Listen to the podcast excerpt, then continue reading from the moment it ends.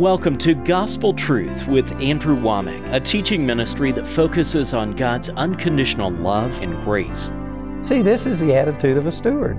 I'm just giving back to you a portion of what you've given me. When you start giving, it starts a supernatural flow towards you of God's ability. God will bless you more than you deserve. God will bless you and make things work better than they ever could have.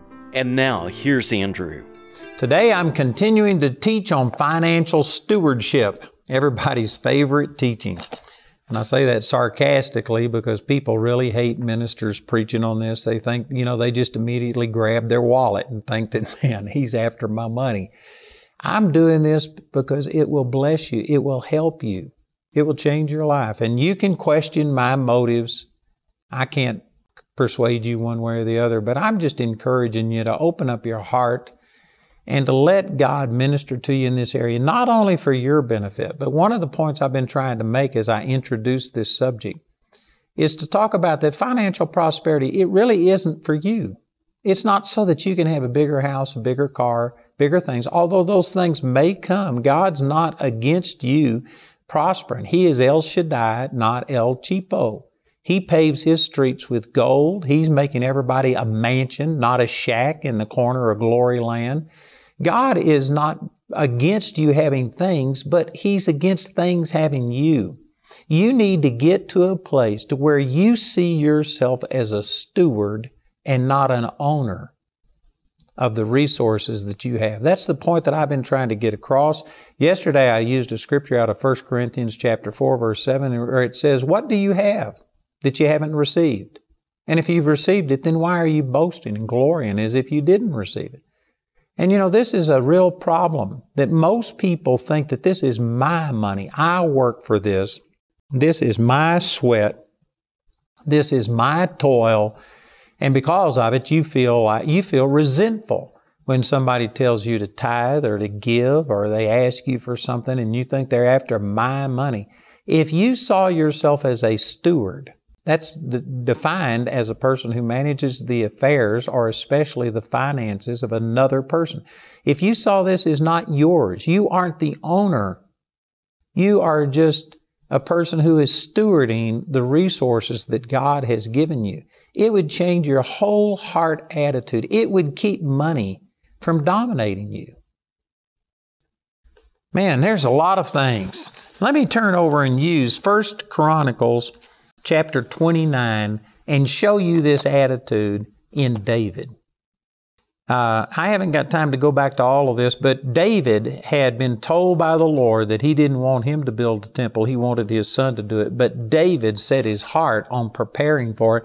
David wrote out the dimensions of the temple, what it was going to look like, the Ark of the Covenant. He got all of these things, he said, by the Spirit of the Lord. And David saw the temple in his heart. He never saw it with his eyes, but he saw it in his heart. And he loved the Lord, and he wanted to build a temple for the Lord. So, previous to 1 Chronicles chapter 29, he had already given the equivalent of nearly $50 billion worth of gold, silver, precious stones, and things like this, and had set it aside for the building of the temple. That was out of his, kingdom finances, all of the spoil that he had taken from the conquest that he had had. But in the 29th chapter, he called all of the nation together, and he was encouraging them to fulfill this desire to build the temple, and he encouraged them to support Solomon. And then he started giving, and he gave out of his own personal amount of offering over $2 billion worth. Now, it's not used in those terms, but it gives it, in talents. A talent of gold was 4 or 5 pounds of gold. And it tells you how many talents. And what I did was multiply that out, figure out how many ounces that is. And I think I used somewhere around $1,300 or $1,500 per ounce of gold. And that's how I came to these figures. Actually, gold right now is more than that. So these are conservative figures. But if you add all of this up, David gave an offering out of his own personal account that amounted to somewhere around $2 billion dollars worth of gold, silver, and precious stones. And the people were so touched to see their king and the way that he was giving out of his own personal account so generously towards the temple that they spontaneously started giving. And the 12 tribes, all of the people in the nation, they gave over $2 billion. So this one offering was somewhere around $4 to $5 billion in one offering in one day. Man, that's awesome. I know that probably the majority of people watching this program have never experienced a supernatural spirit of giving that descends on a service, but I have. I've been in services where I've seen people give away houses, cars, come up and take jewelry off, give their rings. I mean, and it wasn't because they were being manipulated. It was spontaneous. I mean, there was just I don't know how to describe it other than a spirit of giving broke out. And when you see people literally laying their life down and giving things away like this, it's amazing. This was probably the biggest offering possibly ever received in the history of the world. Over $4 billion worth of things happened in one day. And here's what I want to get to is David's response to this. I believe it shows that, see, he saw himself as a steward, not an owner of all of these things. Listen to the what David said here. In verse 10, 1 Chronicles 29:10, wherefore David blessed the Lord before all the congregation, and David said, blessed be thou, Lord God of Israel, our Father forever and ever. Thine, O Lord, is the greatness and the power and the glory and the victory and the majesty, for all that is in the heaven and in the earth is thine. Thine is the kingdom, O Lord, and thou art exalted as head above all. He was just so blessed. He started praising God and thanking God for everything. In verse 12, he says, both riches and honor come of thee. Now that is an important statement. In other words, he wasn't saying, God, look what we have done. No, he's saying, God, you're the one who gave us all of this prosperity. Verse 12, both riches and honor come of thee, and thou reignest over all, and in thy hand is power and might, and in thy hand it is to make great and to give strength unto all. Man, this is important. He was seeing God as his source, not only of this money, of the finances, but of everything. You know, it says in Deuteronomy chapter 8, verse 18, Moses was the one talking, and he was talking to the children of Israel right before he went up into Mount Nebo and died and was gathered unto the Lord. And he was giving them warnings when they entered into the promised land and when they lived in houses that were built by giants. So therefore they had to be big houses. They had to have big rooms. When you enter into fields that you didn't have to cultivate, you didn't have to get the rocks out, you didn't have to plant the food. Other people have done it. You're going to go in and you're going to have all of this abundance. He says, don't forget, Deuteronomy 8:18, that it is the Lord who gives you the power to get wealth. And why does He give you this power? So that He can establish His covenant here on the earth as He sware unto your fathers. God is the one who is the source of their prosperity, and He did it so that they could establish His kingdom here on the earth, not just so that they could get their needs met. Now again, God loves us individually and God wants to bless each one of us individually, but God wants to make us a blessing more than He wants to bless us.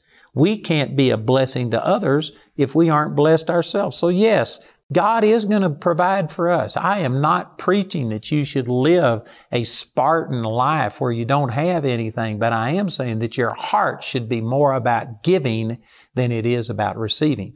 The only reason I really am excited about receiving from God is because as I receive, it enables me to give more. So I'm not one of those that says, I'm only going to give, but I don't believe God for any return. That's just stupid.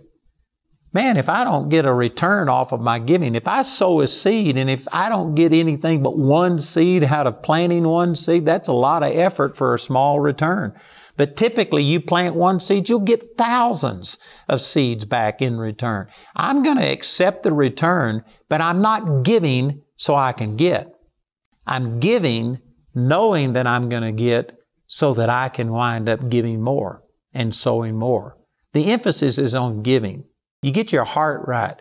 And this is what David is talking about. Riches and honor. Boy, this is so powerful. Riches and honor come of thee, and thou reignest over all. In thine hand is power and might, and in thine hand it is to make great and to give strength unto all. Now therefore, our God, we thank thee and praise thy glorious name. But who am I, and what is my people, that we should be able to offer so willingly after this sort? For all things come of thee, and of thine own have we given thee. Again, this is so powerful.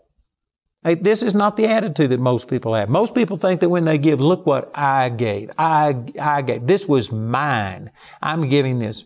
David here is saying, all we did was give unto you what you had already given unto us. He was saying that, God, you're my source. God, I'm a steward over your finances. You're the one who caused me to prosper. Man, that's awesome. And then look at the next verse. For we are strangers before thee and sojourners, as were all of our fathers. Our days on the earth are as a shadow, and there is none abiding. He was remembering that, at the start of the Jewish nation, they were slaves in Egypt. They had nothing. And God brought them out with great substance. God is the one who prospered them. God is the one who displaced the other nations and planted them in that nation. God's the one who sent the rain that caused their crops to grow. God is the one who multiplied their cattle. He was recognizing God as the source of everything, and of your own have we given unto thee. See, this is a great attitude. And might I just point out that the man who was saying this gave over $2 billion worth of his personal resources to God. He was very prosperous. And one of the reasons is because of this attitude. The way up in God's kingdom is down. It's in humbling yourself that you receive more grace. The way to prosper in God's kingdom isn't to think about getting more for yourself. It's not that vacuum mentality where you're just sucking everything towards yourself. Oh, God, gimme, gimme, gimme. And that's the way that some people live, and that leads to poverty. But the way to really prosper in God's kingdom is to say, oh, God, I want to be a blessing. I want to buy somebody else a car. I want to help somebody else get a house. I want to help someone else. God, I want to give. I'm concerned about the poor. I want to go out and help them. And when you get to where your focus is on giving and you see that it's God's resources and that God is a giver, God so loved the world that He gave His only begotten Son. When you get that heart of God, the Bible says, 2 Chronicles 16:9, the eyes of the Lord run to and fro throughout the whole earth, seeking to show Himself strong in behalf of those who are perfect in His sight. God is a giver. God is looking for people who will give, who will be a blessing to other people, who it's not about them getting everything for themselves.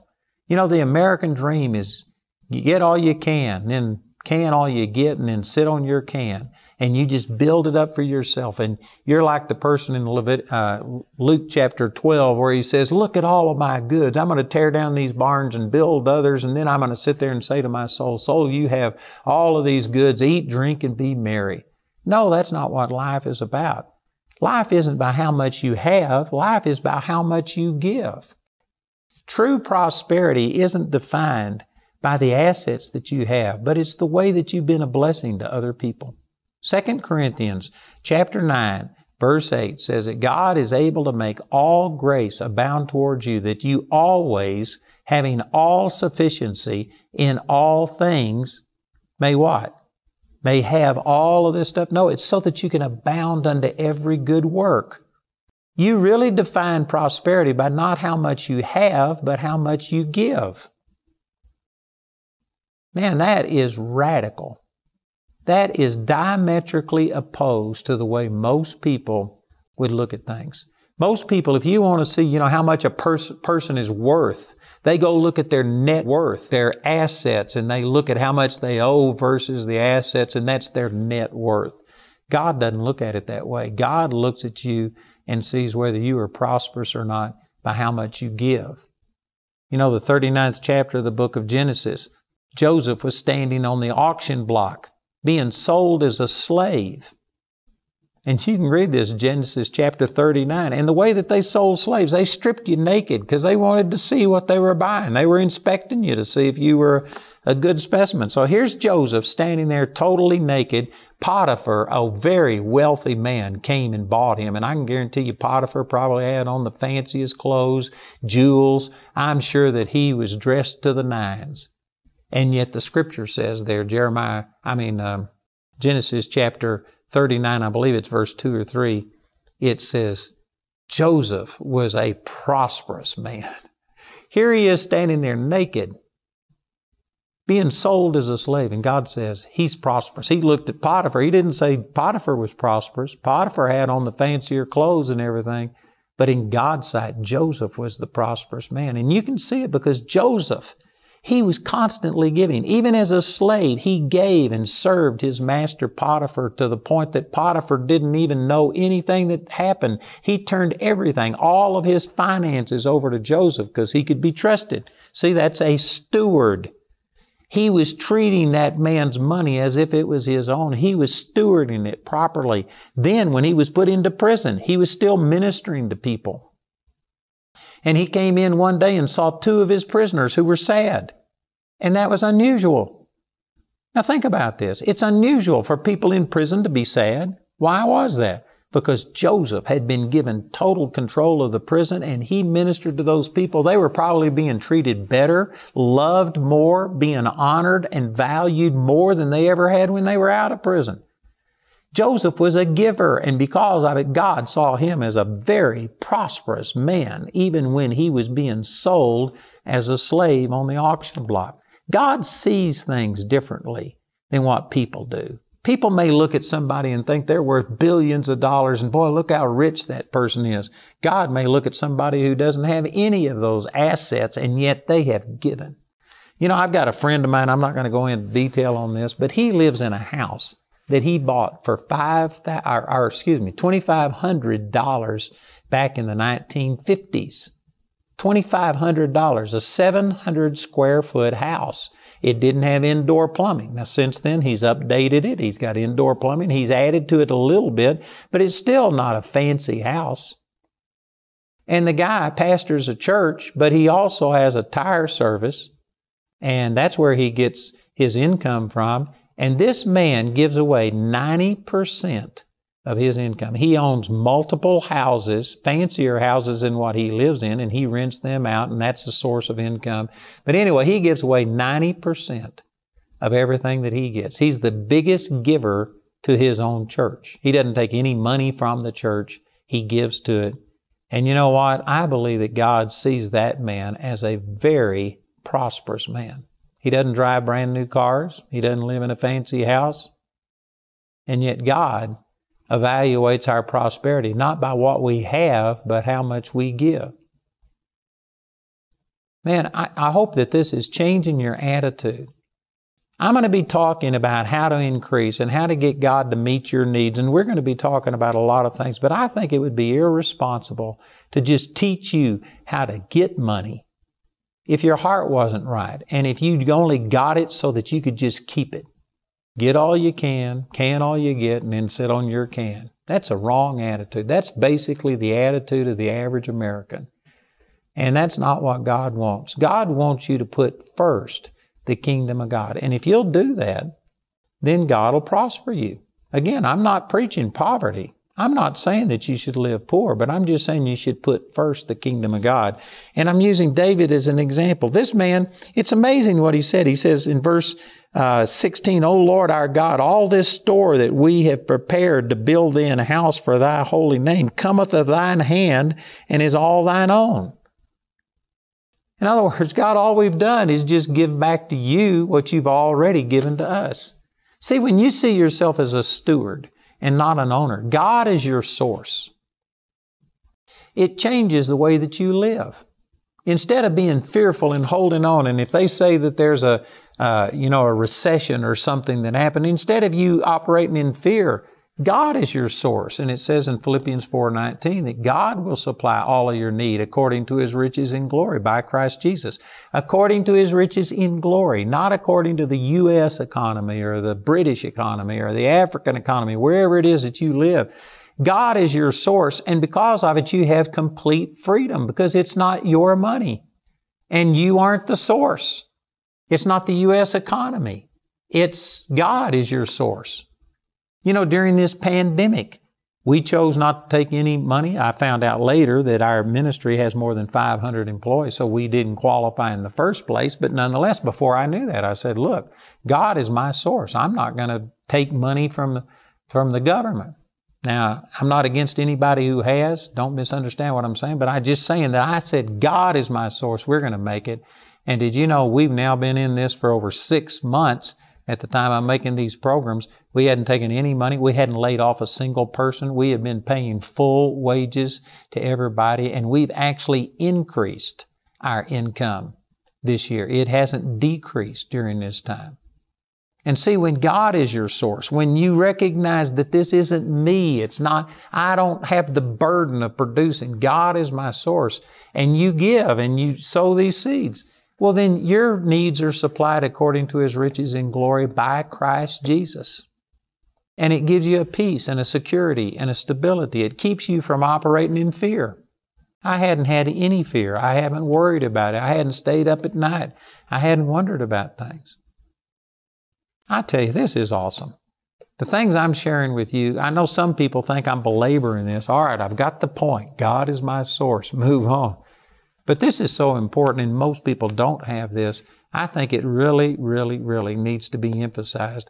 And this is the whole approach that I'm taking towards financial prosperity, is that you become a steward.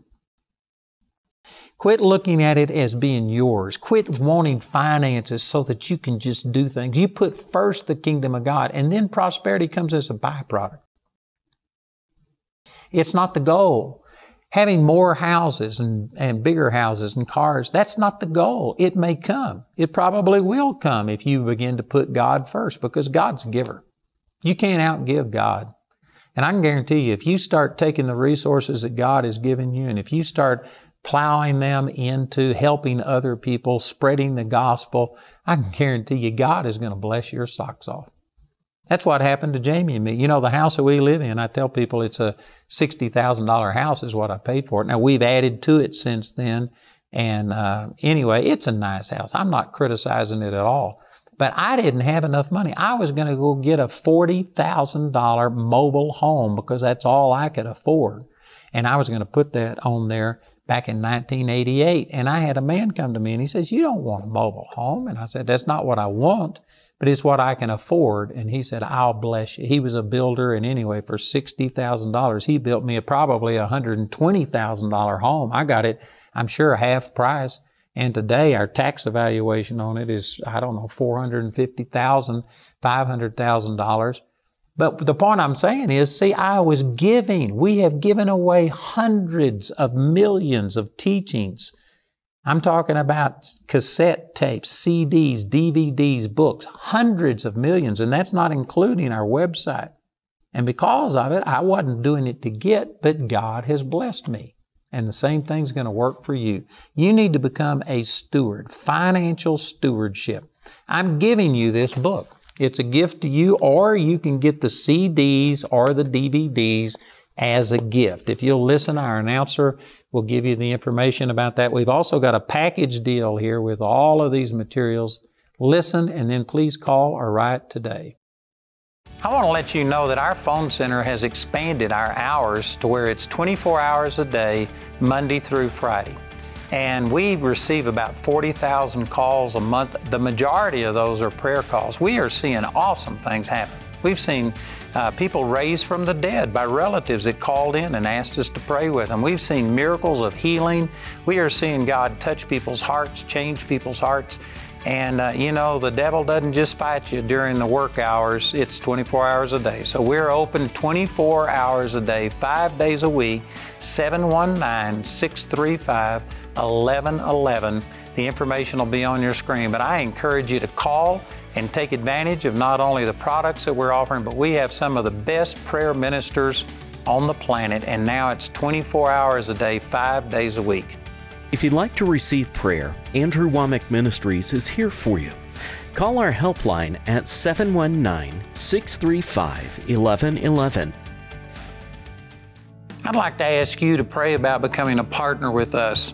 You know, our ministry is based in the United States, but we have 16 offices around the world. We've got altogether around 70 Bible schools scattered around the world. So if you are looking for a good return on your investment, I believe that this is a good ministry. It'll touch you right where you are. And I encourage you to become a partner with us today and help us put the gospel out all around the world. Andrew is offering his complete teaching on financial stewardship in your choice of either a book, CD album, or DVD album as his free gift to you today. Go to awmi.net to order your free product today. This offer is limited to one free product per household and is only available in the US, UK, Canada, and Australia. This teaching is also available as a companion study guide for a gift of any amount when you contact us. Or you can get these valuable resources in the Financial Stewardship Package. This package includes the Financial Stewardship book, study guide, and your choice of either the CD or DVD album, as well as the Financial Breakthroughs DVD. This DVD includes 6 testimonies of people that experience the freedom of turning their finances over to God. This package has a catalog value of $115, but you can get it today for only $80. This entire series is also available for audio download absolutely free from our website. Go to awmi.net to see all the ways you can get these products. You can become a Grace Partner or order resources through our website at awmi.net. While there, you can discover more product details and download additional free resources. Or you can call our helpline 24 hours a day, 5 days a week, Monday through Friday at 719-635-1111. On March 23, 1968, Andrew Wommack received a dramatic revelation of God's unconditional love and grace. Since then, Andrew has shared this nearly too good to be true news with millions of listeners worldwide. With his daily television show reaching 4.4 billion people worldwide, Andrew's message is changing more lives than ever before. He's expanding the vision through Charis Bible College, which has already discipled thousands of students around the globe and continues to grow every year. To learn more about what God is doing through the ministry, visit awmi.net.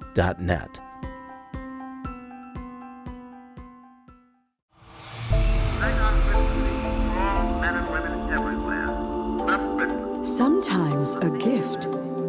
Once upon a time, many years ago, in the ancient land of Persia, can change your life forever.